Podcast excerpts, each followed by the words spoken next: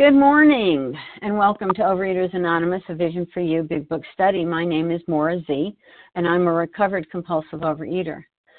Today is Wednesday, the 27th of September, and we are reading in the Big Book on page 151, the third paragraph, which starts The Less People Tolerated Us.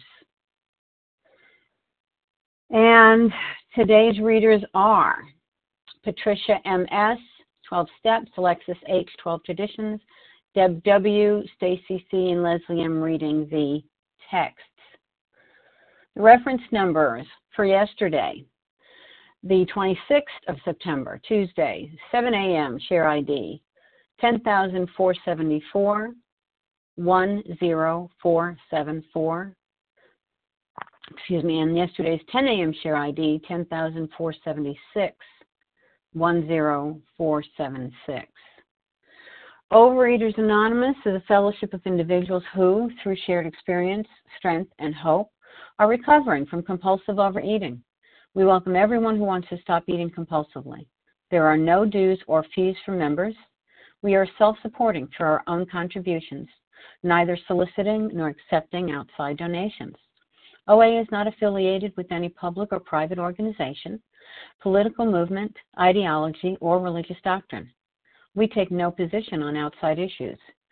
Our primary purpose is to abstain from compulsive eating and compulsive food behaviors and to carry the message of recovery through the 12 steps of Overeaters Anonymous to those who still suffer.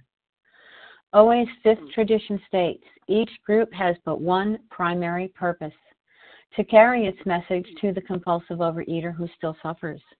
At a Vision for You Big Book study, our message is that people who suffer from compulsive overeating can recover through abstinence and the practice of the 12 steps and 12 traditions of Overeaters Anonymous. I will now ask Patricia M.S. to please read the 12 steps of OA. Okay. Can I be heard more? Yes, thank you. Okay, thank you. This is Patricia M.S., the 12 steps. One, we admitted we were powerless over food and that our lives had become unmanageable. Two, came to believe that a power greater than ourselves could restore us to sanity. Three, made a decision to turn our will and our lives over to the care of God as we understood Him. Four, made a searching and fearless moral inventory of ourselves. Five, admitted to God, to ourselves, and to another human being the exact nature of our wrongs. Six, we were entirely ready to have God remove all these defects of character. Seven, humbly asked Him to remove our shortcomings. Eight, made a list of all persons we had harmed and became willing to make amends to them all. Nine, made direct amends to such people wherever possible, except when to do so would injure them or others. Ten, continue to take personal inventory and when we were wrong, promptly admitted it. 11. Sought through prayer and meditation to improve our conscious contact with God as we understood Him, praying only for knowledge of His will for us and the power to carry that out. 12. Having had a spiritual awakening as the result of these steps, we try to carry this message to food addicts and to practice these principles in all of our affairs. Thanks for allowing me to be of service this morning. Have a great day, everybody. Thank you, Patricia. I'll now ask Alexis H. to read the 12 traditions of OA. Hi, Maura. Uh, am I coming through clearly? Yes, thank you. All right, this is Alexis H., compulsive overeater in Michigan. And these are the 12 traditions of Overeaters Anonymous. One, our common welfare should come first. Personal recovery depends upon OA unity. Two, for a group purpose, there is but one ultimate authority a loving God as he may express himself in our group conscience. Our leaders are but trusted servants, they do not govern. Three, the only requirement for OA membership is a desire to stop eating compulsively. Four, each group should be autonomous except in matters affecting other groups or OA as a whole. Five, each group has but one primary purpose to carry its message to the compulsive overeater who still suffers. Six, an OA group ought never endorse, finance, or lend the OA name to any related facility or outside enterprise, lest problems of money, property, and prestige divert us from our primary purpose. Seven, every OA group ought to be fully self-supporting, declining outside contributions. Eight, Overeaters Anonymous should remain forever non-professional, but our service centers may employ special workers. Nine, OA as such ought never be organized, but we may create service boards or committees directly responsible to those they serve. 10. Overeaters Anonymous has no opinion on outside issues. Hence, the OA name ought never be drawn into public controversy. 11. Our public relations policy is based on attraction rather than promotion. We need always maintain personal anonymity at the level of press, radio, films, television, and other public media of communication. 12. Anonymity is the spiritual foundation of all these traditions, ever reminding us to place principles before personalities. Thank you for letting me read. Thank you, Alexis. How our meeting works. Our meeting focuses on the directions for recovery described in the Big Book of Alcoholics Anonymous. We read a paragraph or two from the literature, then stop and share on what was read. Anyone can share, but we ask that you keep your sharing to the topic and literature we are discussing and that you keep your share to approximately three minutes. Singleness of purpose reminds us to identify as compulsive overeaters only. Our abstinence requirement for moderators is one year, and for readers is six months. There is no abstinence requirement for sharing on topic. This meeting does request that your sharing be directly linked to what was read. We are sharing what the directions in the Big Book mean to us. To share, press star 1 to unmute. And then once you're done sharing, let us know by saying pass. Then press star 1 to mute your phone. In order to have a quiet meeting, everyone's phone except the person speaking should be muted. Today we resume our study of the Big Book, and we are on page 151 with the third paragraph that starts The less people tolerated us. We'll be reading that paragraph and commenting on it. And so I would now like to ask Deb W. if she would get us started by reading. Good morning. Good morning. This is Deb W., recovered in Oklahoma. The less people tolerated us, the more we withdrew from society, from life itself. As we became subjects of King Alcohol, shivering denizens of his mad realm, the chilling vapor that is loneliness settled down. It thickened, ever becoming blacker.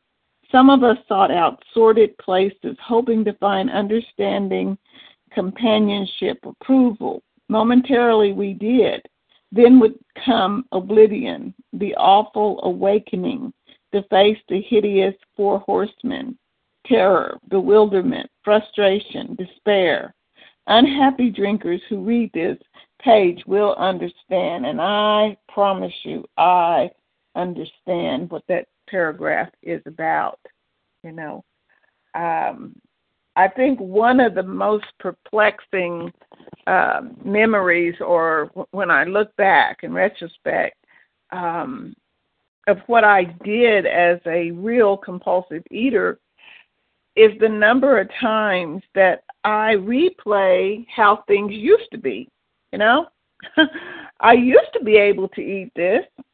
You know, I used to be able to wear this size clothing you know i used to be able to you know and i'm trying to continue to get control of this food this behavior that sends me into the four horsemen into the craziness you know into the binge you know into the place that i can't say no that i keep seeing myself and my hearing my mind say, "Let's go back. I want to go back." I, that memory of that food, that bite that I had, that I have to put on my list of uh, no, I can't have. Uh, as long as I'm ingesting them, that there's that replay, replay, replay. Well, why not? I can't remember why I can't have this. And it could have been just the day before that I sunk down into the depths of, you know, despair but that next day, I forget exactly. Now, why is it? You know, my mind is in denial of what is going on with my present state. And the present state is that I cannot, cannot control it. And my mind is also in denial of the relationship, the results of these binges. The times that I call my employer and say I'm sick, I can't be there today, when really I just want to be alone and eat and watch TV. Um, my family who I can't show up for the games of the kids or the social activities because I'm overweight and I feel yucky. My emotional is foggy. And so, and the ups and the downs and the highs and the lows and the depression. Yes, depression can be a situation even in recovery that we have to take medication for. But the most of it, the heaviest part of it, settled. You know, I I take uh, depression medication, yet my depression is nowhere near what it was back when I was eating and stuffing on the the food. Um, yeah, I can't talk, and I I couldn't see the the the the connection of the food and my mood. You know, the food and how I handle things that come up in life. And after the steps, living in 10 and 11 and 12, I get to look at the real culprit, the real reason that I turn to food is that life is unmanageable and I needed a program. I needed a way to process every one of the interactions that make me feel uncomfortable. And I am full of, you know, emotion and uncomfortable. And after the spiritual awakening and it settles down, then I can actually work and live in 10, 11, and 12. And so with that, I pass. Thank you. Thank you, Deb W. And um, listing your name but one time, please. Who would like to share on the third paragraph? Larry. Tina S. Matt M. Tina S. Nicole P. Larry K. Jackie B. Nessa R. Jackie B. Let's go with that. I've got Matt M. Tina S. Nicole P. Larry K., Nessa R., and Jackie B. Matt M., please go ahead and start us off. Thank you, Maura, for your service. Good morning, everyone. This is Matt M., compulsive eater from New Jersey. I cannot picture life without food. It's funny, like when I first came in the rooms, I thought I'm never going to be able to eat pizza again. I'm never going to be able to eat cake and cookies again. I I couldn't look past the perimeter of the food, like you know. And sometimes I still think that you know I can someday I'll be able to eat those things. And it was very lonely in that bit of morass of self pity. What I'm not going to be able to go out with my friends anymore. I'm not going to be able to do stuff with them because they're going out to eat. You know, it, really is a jumping off place. I I wish for it. There were sometimes I wished I, I do have depression. My depression got so bad that I did wish for it to end. I didn't want to have this disease. I didn't ask for it, so why, you know, why why why why was I stuck with it? Why should everybody else eat normally or have one bite or one cookie or one this or one that, and uh me, I'd have to have the whole sleeve or the whole bag or the whole box. And um and I would still look at people when they would eat like one bite of something. I was like, "Are you crazy? Why don't you eat the whole thing?" You know, insanity. You know, I sometimes still think I can get away with half a dozen drinks, but I know I can't because I know that I'll be right back under the eight ball again, trying to get back up, coming out of the bitter morass of self pity from taking a binge. And in those times, it's not easy to deal with. But you know, I know food's everywhere. I have to deal with food. You know, it's not food doesn't have to deal with me. And I'm grateful today that I can see I don't need certain foods in my life. I've had my share, my fill of them a long time ago. And I don't need to try new combinations of A, B, or C for me to realize that it's all the same thing deep down. It's all sugar, it's all wheat, it's all flour. And I'm grateful I don't have to partake in those if it's a choice. I choose to not to do that today. With that, I'll pass. Thank you.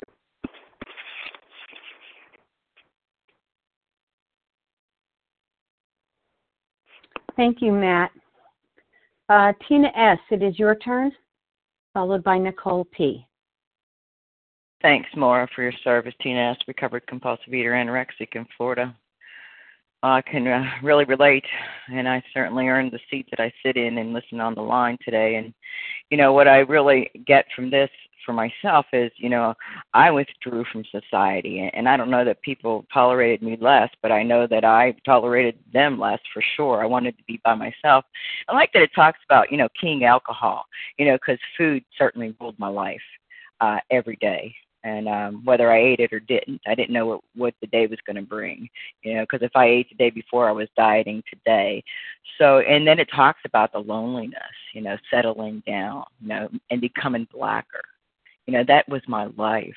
You know, it, it's been uh, several uh, one day at a time that I haven't lived this life, but I certainly remember when I when I think about the words, the way it's described. You know, ever becoming blacker, and um, you know, and then the oblivion, you know, and then to awaken to the face the hideous four horsemen.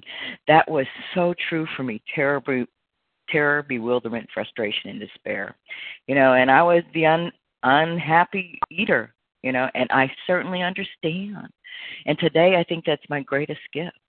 That when somebody comes in the room, we had a, a woman last night comes in the room and shares this stuff. I so understand. You know, and I and we have a way out.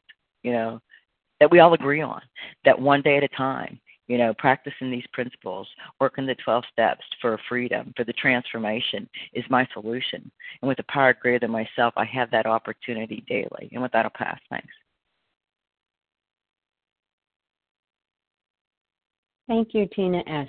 Nicole P., it's your turn, followed by Larry K. Good morning, everyone. Um, this is Nicole P., a a very, very grateful compulsive reader, recovered from Georgia. The less people tolerated us, the more we withdrew from society.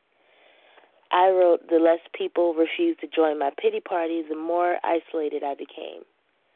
I thought the world revolved around me, that, you know, if I'm having a bad day, everyone else should be too. Because, you know, poor me, victim me, feel sorry for me.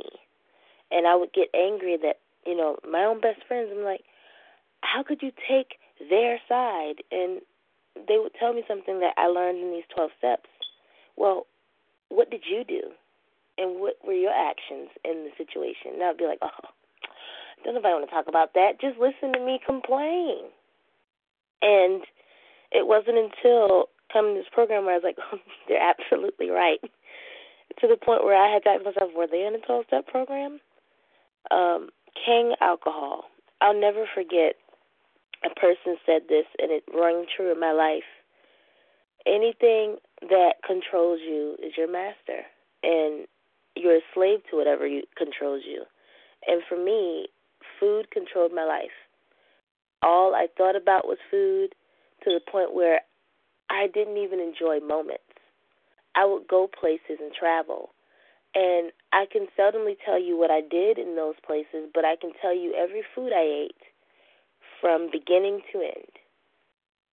And that to me shows me before program, speaking of here in this sentence where it says life, I don't believe I ever had one before program. It wasn't until getting to actually know God. I knew of Him we had a very surface relationship. It wasn't until I introduced myself to him and I said, you know what? I'm okay with you driving my life because I haven't been doing a good job. And when I think that he needs my help, he sweetly tells me, I, I got this. But, you know, it's that whole letting go of this false sense of control. Because if I had the control, I wouldn't need a program, would I? so, you know, that is a humbling thing. The four horsemen terror, bewilderment, frustration, despair. Oh, yeah. I was that person. I looked like I had it all together on the outside, but I was a mess. And coming to program, especially so young, I just I had this thought that, oh, I can manipulate and I could get away with what I wanted to get away with and I had all the time in the world because I'm young and you know, I, I have so much to live for so if I just work this good diet I'll be fine. And I am happy to say and at the time I didn't feel this way. It not only did the diet not work, it never will work. And Time. Thank you. And I am happy that today I can say that my higher power is my best friend. And with that, I'll pass. Thank you, Nicole P. Larry K., it's your turn, and followed by Nessa R. Good morning, Maura. This is Kim G from South Jersey. Good morning, all. Okay. Um, no, it's Larry K. The um, let's see. So you know, so here we see Bill um, beginning the chapter by summarizing alcoholism. You know, King Alcohol, shivering denizens of his mad realm. Um, he's describing the advancement of, the, of this disease as the four horsemen terror, bewilderment, frustration, despair. And, and these are the points that Bill's driving home over and over again throughout the book. And you know, when we look at where did Bill hear about the four horsemen, you know, I can I can only speculate that it's probably likely. I mean, he was involved with the the the uh, the early Oxford group movement, and and the Christian interpretation back then. The four horsemen were identified as death, famine, war, and conquest. You know, all things I'm reminded that are indeed cunning, baffling, and powerful, just like our disease, you know, this spiritual malady. And if you investigate further, you know, we see that, that even in artwork, the, the, um, the, the, the four horsemen are represented in different aspects of the same tribulation. Uh, a tribulation is a cause of great trouble or distress, and that's, you know, that's been the case for me. Um, and, and, would you not agree that this covers our, our battle as tethered denizens or residents of the mad realm of food? You know, I mean, either food is purchased and owned by you, um, or rather, you are owned, tethered, subjugated to it. You know, make no mistake. You you don't control the food. It if you're like me, it controls you when you come here. You know, either you're the king or the food is the king.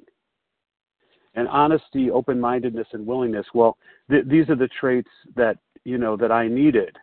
And I don't know, perhaps we, we see them as indispensable. And for me, true surrender is a process by which we cease resistance. You know, we lay down, lay down the weapon of false pride. I needed to do that. We, we capitulate. We give up and it's, it really goes against the, the grain here because I don't want to capitulate to anyone or anything.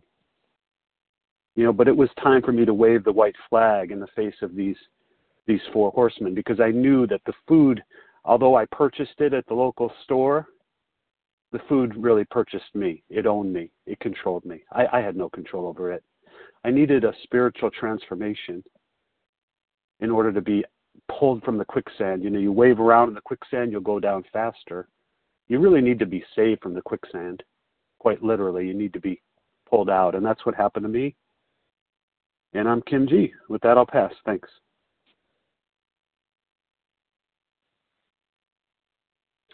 Thank you, Larry K.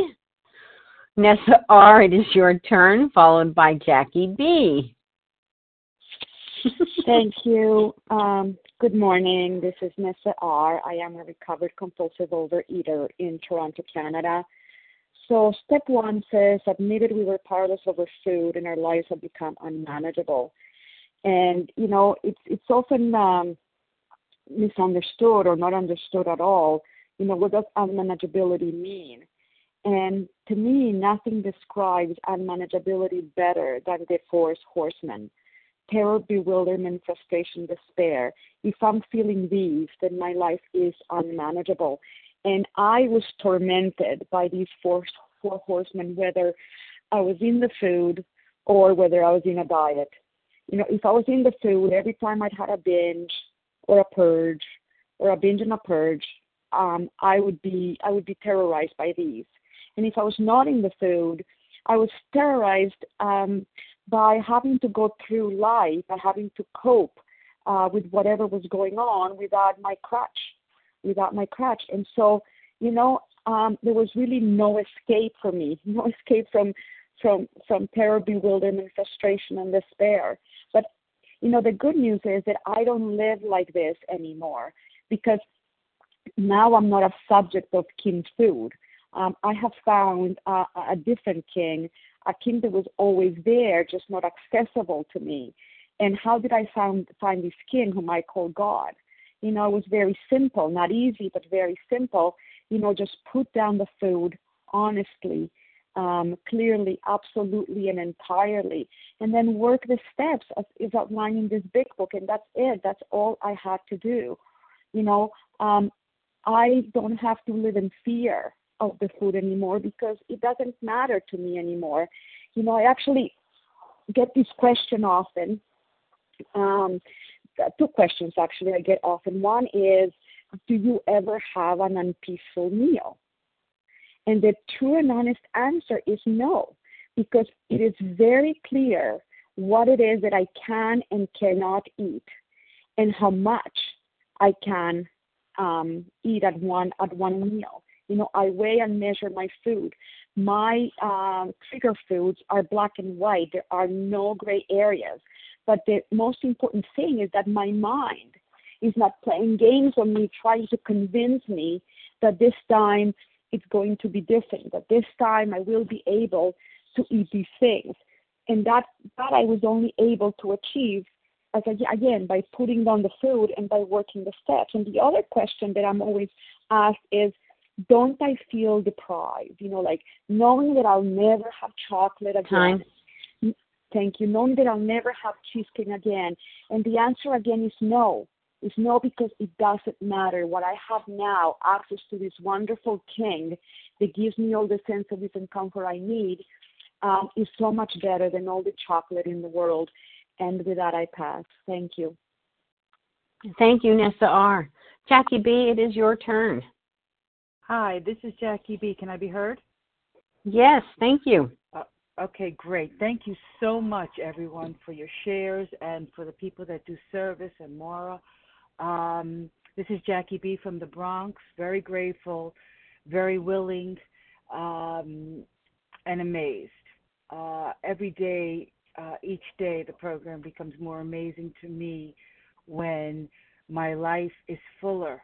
Uh, not, you know, doesn't mean that everything is rosy. Doesn't mean that I've got a million dollars in the bank and I've got the perfect 15 year old and a husband of 20, almost 21 years, wonderful.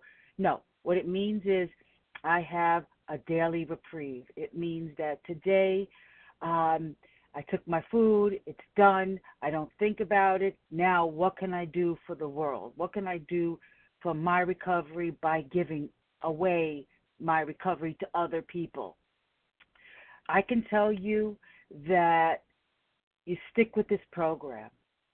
Uh, I can tell you that you don't may not like everything in this program. You may not like everybody in your, this program. However, if you work the program the way the big book tells you, which is first identify, identify those foods that trigger the craving, that causes the obsession, and then after that, once you've uh, did that, then your mind clears up. When your mind clears up, that's when the work starts.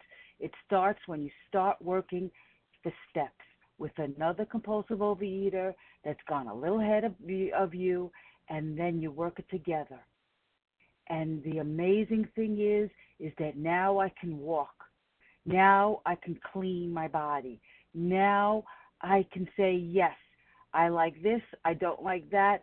Um, and if I feel uncomfortable about emotions and feelings, I do not go to a bakery box. I do not go to um, a candy store. I do not go to a fried place. What I do is say, I don't feel so hot emotionally and I go and say, Can I do a 10 step? Can I do my 11 step? Uh, hey, you have a minute? Can I talk to you? Today, I admit what makes me uncomfortable so I don't have to go in a bag or a box. What I can tell you is is that let us love you now by saying, "Hey, we'll help you if you're really desperate enough. We've got the solution here. It's in the book. Read it ask for help, reach out, do service, do service. That that's the main thing. Service keeps this strong. That's why I'm here over 25 years. I only have recovery 13 and a half months, but I am here 25 years to tell you it works if you work it. And thank you, and, and I pass. I pass. Thank you, Jackie B. Thank you. It takes me a second to unmute. Thank you. No problem. Okay, so um, I just want to put a reminder out there that um, you have no requirements for sharing. So if you've never shared before, feel free to put your name out there. And one name at a time, please. Who would like to share on the third paragraph on page 151 that starts with the less people tolerated us? Barbara B. Roxanne. Janet Janet Leah M. Jackie G. Janet Barbara D. Leah M. Did I hear Russ B. M? Did I hear Russ M early on? Yep. Roxanne. Okay. Okay. Deborah S. Reva Lisa B. Carrie N. Devora. Barbara Lisa. Jeanette S. Jeanette. Vasa F. Okay. All right. Let's let's go with that. Uh, Look, I I know I missed a whole boatload of you guys, and I'm so sorry. I'll tell you what I got here. I have Barbara D, Leah M, Russ M, Devora S, Lisa B, and Jeanette F. Barbara D, will you get us started, please?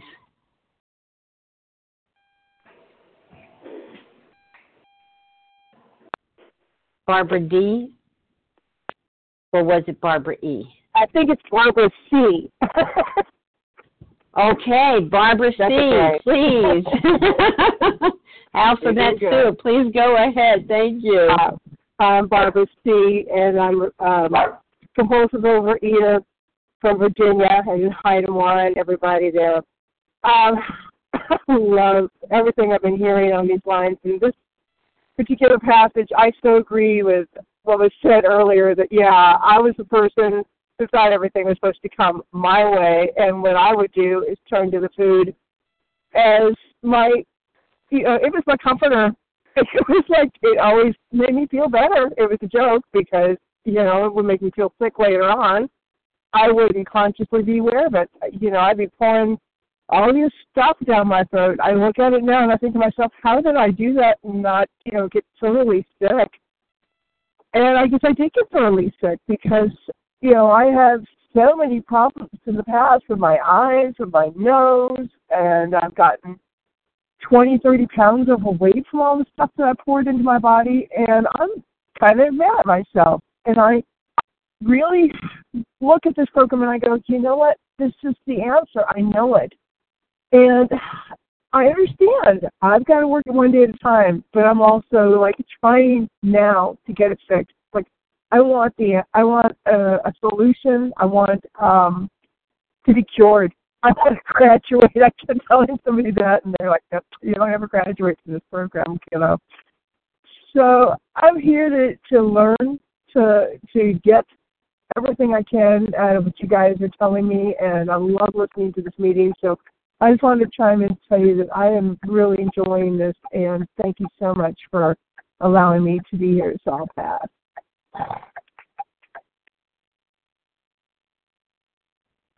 Thank you, Barbara. C as in cat.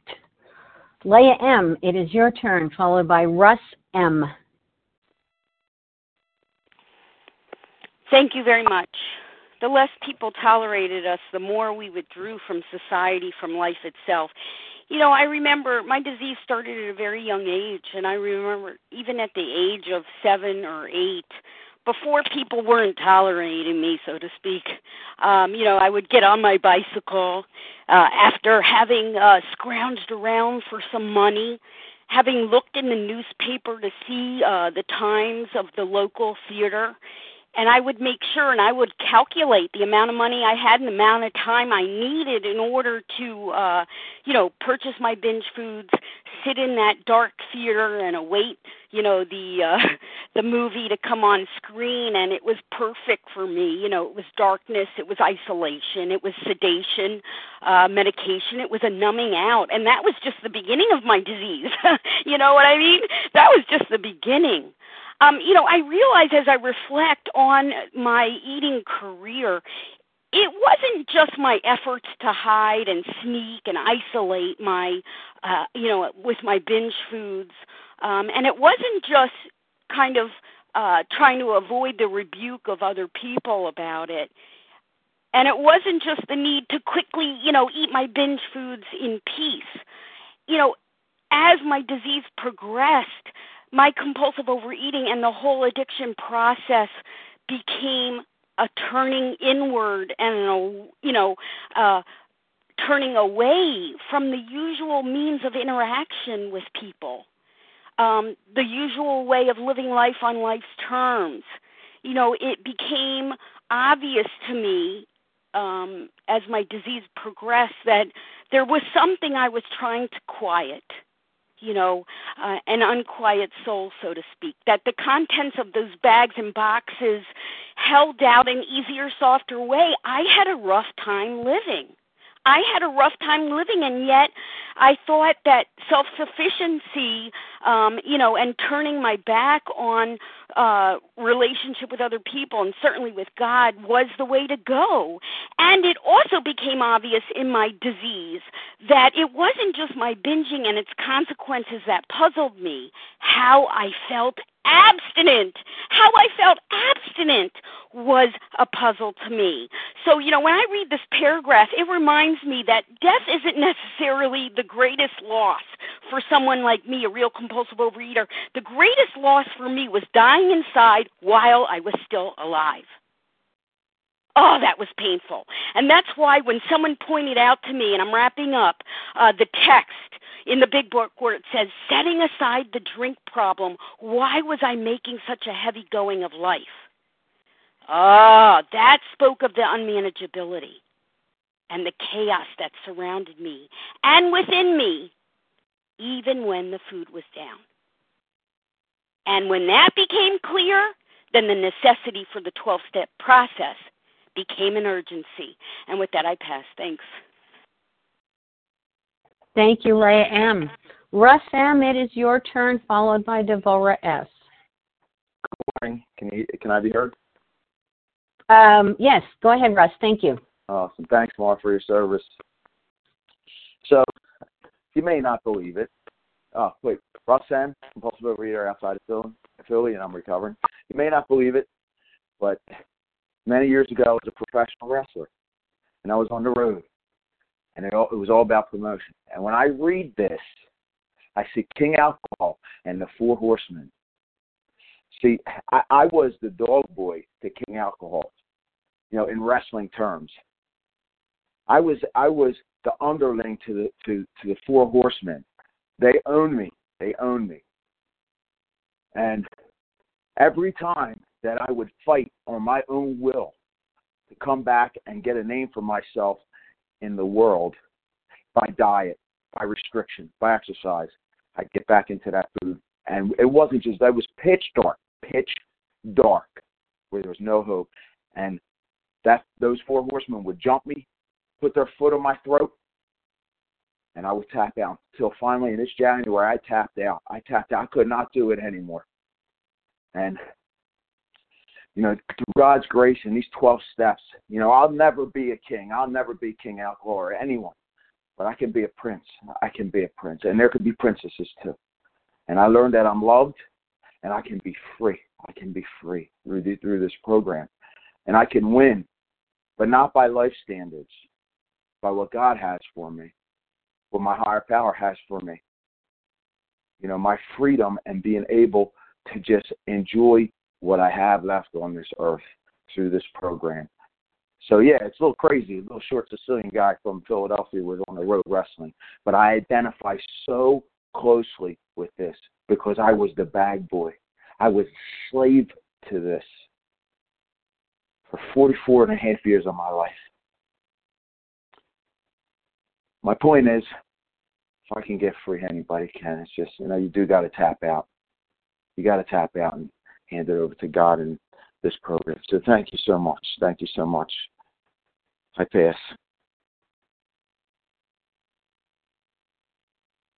Thank you, Russ M. Devora S., it's your turn, followed by Lisa B. Thank you so much. My name is Devora S., and I am a recovered compulsive overeater from New Jersey. Thank you all for being here and, and for this meeting. Well, I really relate to this paragraph and that chilling vapor, that loneliness settled in. I I remember that so well, and for me, it was a dark, cold pit, and trying to climb out of that pit and seeing the sunlight, and it was there for years and years, starting in childhood. I was that fat kid, always wanting to get thin, always wanting to fit in, always wanting to be like everybody else. And and I didn't get it. And it got into you know teenage years, adulthood, um, being close to 300 pounds, coming into this program, being fat and miserable, getting abstinent, losing the weight, and then all of a sudden, I'm feeling these four horsemen the terror, the bewilderment, the frustration, and despair because I was abstinent and I didn't have a program. And um, I looked great. I lost all that weight, but it meant nothing because I was not recovered. And so I know what it feels like when you're when you're in that dark place of loneliness and despair but try it when you're abstinent. It's it's ten times worse. So I'm so grateful today because I dug out of that dark, deep pit in abstinence and I saw the sunlight. Thank you, God. And I'm living today not in that place. You know, I'm living with a freedom around the food, a freedom around myself, freedom to know that, you know, there's a higher power out there that loves me. I'm not it. I don't have to run the show.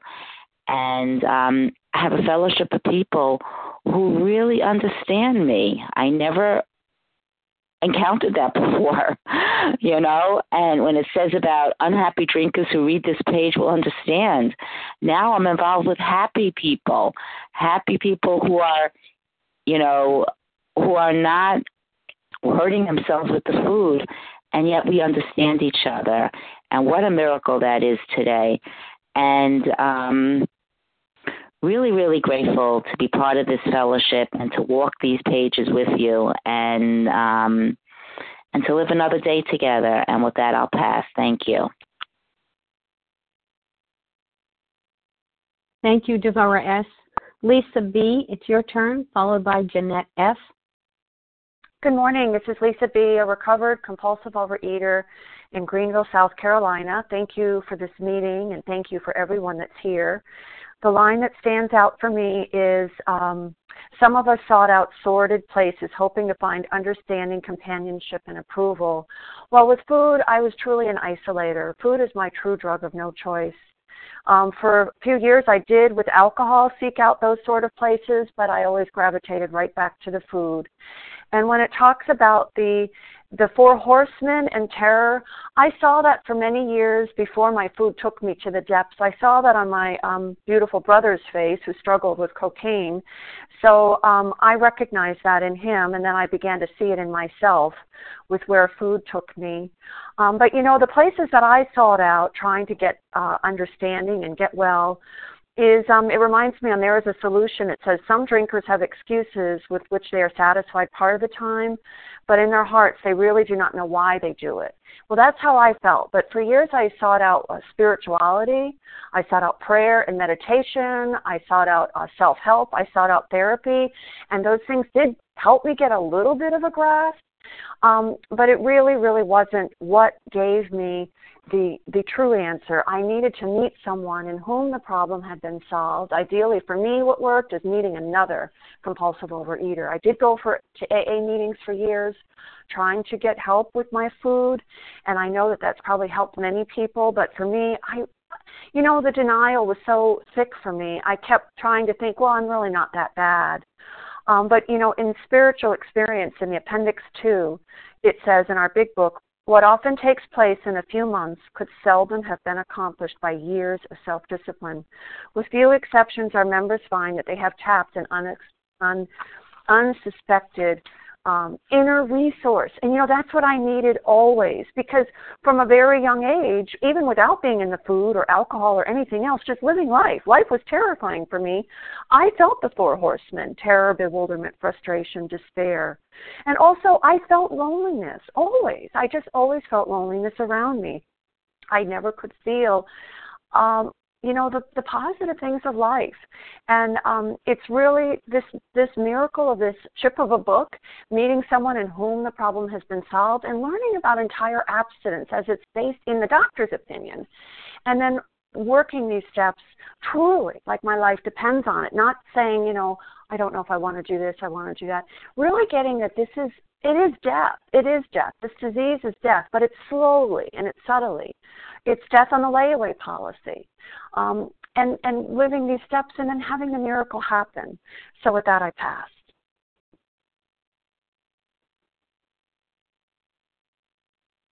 Thank you, Lisa B. Jeanette S., it's your turn. Hi, this is Jeanette S. as in Sam, uh, recovering from Newburgh, New York. The um, the part that struck me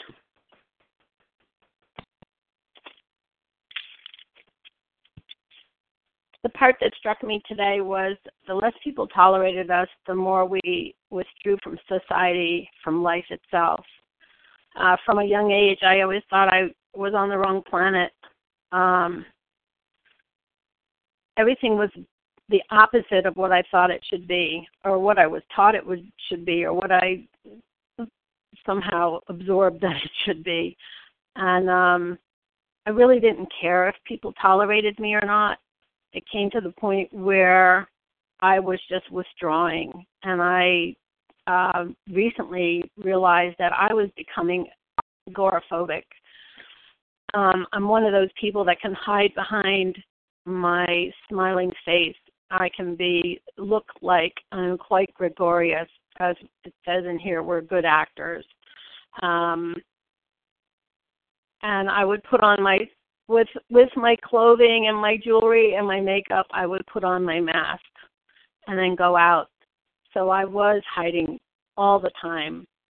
Um and what got me in here was I was it occurred to me I wondered if my um 40 year old pistol permit was still valid. And that scared me. That really scared me. And then I finally heard somebody say the word recovered um, if you're recovered, really say you're recovered in your and don't be apologetic about it in your face-to-face meetings. That's what I needed to hear. I didn't hear that anywhere else, and I was about to leave again, again from OA because I didn't want to be one of these re- suffering, recovering people all my rest of my life. I want to be recovered, and I finally heard the word. Um, and now you know I, w- I was one of those people that uh mention of things spiritual made me bristle with anti- well not antagonism but absolute rage. And today i believe in a higher power. Um thank you to people who you know guided me in that direction and said it was okay to just have an even a willingness to believe. And that was all i needed was that crack for the light to get in. I'm so grateful for all of you and for my almost done with the steps here, almost through the whole cycle, and so I can live in 10, 11, and 12. Thank you, and I pass. Thank you, Jeanette S. Okay, we have time for two more shares. Who oh, would like to um, share? Reva P. Monica T. Leah S. and Reva P. There we have Thank it. Leah S., please go ahead. Thank you so much. Um, some of us saw uh, our sor- sordid places, hoping to find understanding, companionship, and approval. And that sentence is a little bit contradictory because in the earlier part of the book, we're all talking about, oh, we used to get together and we used to binge our brains out. And and here we're saying, oh, now we're looking for companionship because um, we want to be sober. And um, so it's a little, um, there's a difference. In the past, I used to have buddies that I used to uh, eat and pig out with. And, and, uh, and today, I look for buddies that can help me grow in my program, that can help me be, uh, overcome these four bedevilments the terror, the bewilderment, and the despair. I, I try as much as possible. I'm not going to say we're all human. We do have fears, and when I overcome those fears, and when I when I uh, when I have the uh, feeling of euphoria, it's like very very uh, spiritual that's when I look to share with all you guys. That's when I look for your companionship to un- to make you understand that this is more far outweighs anything that I have ever experienced before. And with that, I'll pass. Thank you. Thank you, Leah S. Reva P., it is your turn. Good morning. It's Reva P., grateful, recovered, compulsive overeater in Toronto. Uh, it strikes me that the chapter is setting up a vision for me, but it's starting off in the first few paragraphs reminding me what it was like. And why do I need to remember what it was like? Um, I need to remember because after years of abstinence and living in the steps, I need to remember that it is an only 24 hour reprieve and that this is what it was like. When I look at people eating what are my binge ingredient, ingredients or binge foods, um, it doesn't bother me because this is what it was like when I ingested those things. And I will never get the effect that I was chasing. What I will get is loneliness, despair, the four horsemen. Um, and I will not get that effect if I'm abstinent only and running my life on self will either. And it's really important to remember that maybe, maybe there was a time that I could handle certain things, but I broke the barometer and I can never go back. And I love the analogy I heard at a meeting here that I was a cucumber, I am now a pickle. I can never, ever go back to a cucumber. It's done, over. And the only thing I will get is the four horsemen. And you know, in the moment, I might forget when when I have that mental twist, I might forget the only defense, the only defense is the spiritual um, experience um, as a result of working the steps. So I love that it's driving home. Like, don't even don't even try. Um, it's not going to work. And I have to remember that it never ever worked um, the way it was. And with that, I pass.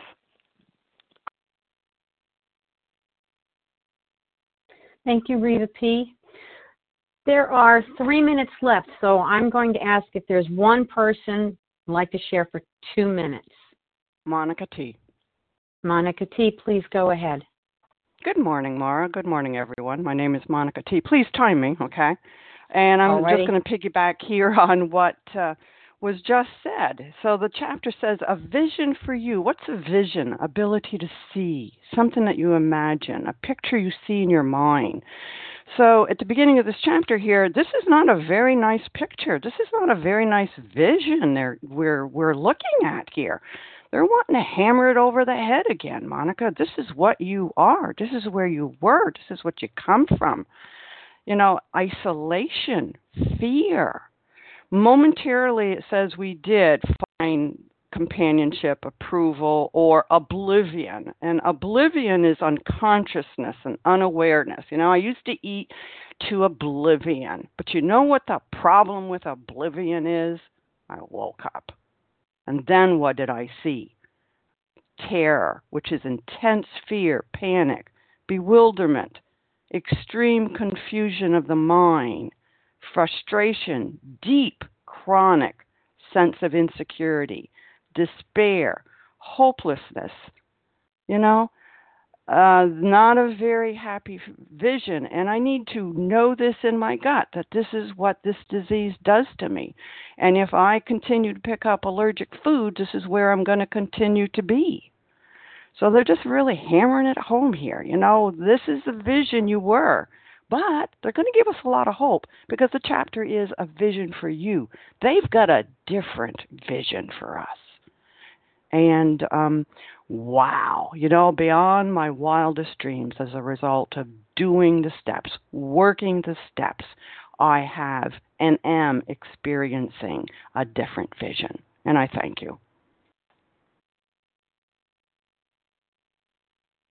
Thank you, Monica T, for taking us out this morning. Um, okay, so thank you to everyone who shared. Just great shares, and I'm a numbers person, kind of geeky. We had 15 people share this morning, and I've got 323 of my best friends on the line with me this morning. So thank you all for being here and for sharing and giving of yourselves. Today's share ID, Wednesday, September 27th, is 10,478. 10478. We will now close with the reading from the Big Book on page 164, followed by the Serenity Prayer. Will Stacy C. Stacy C. please read that for us? Good morning. Can I be heard? Yes, thank you. Thank you. This has been a great meeting for me today. Thank you. Stacy C. from Louisiana, recovering. Our book is meant to be suggestive only. We realize we know only a little. God will constantly disclose more to you and to us. Ask Him in your morning meditation what you can do each day for the man who is still sick. The answers will come if your own house is in order. But obviously, you cannot transmit something you haven't got. See to it that your relationship with Him is right, and great events will come to pass for you and countless others. This is the great fact for us. Abandon yourselves to God as you understand God. Admit your faults to Him and to your fellows. Clear away the wreckage of your past. Give freely of what you find and join us. We shall be with you in the fellowship of the Spirit, and you will surely meet some of us as you trudge the road of happy destiny. May God bless you and keep you until then.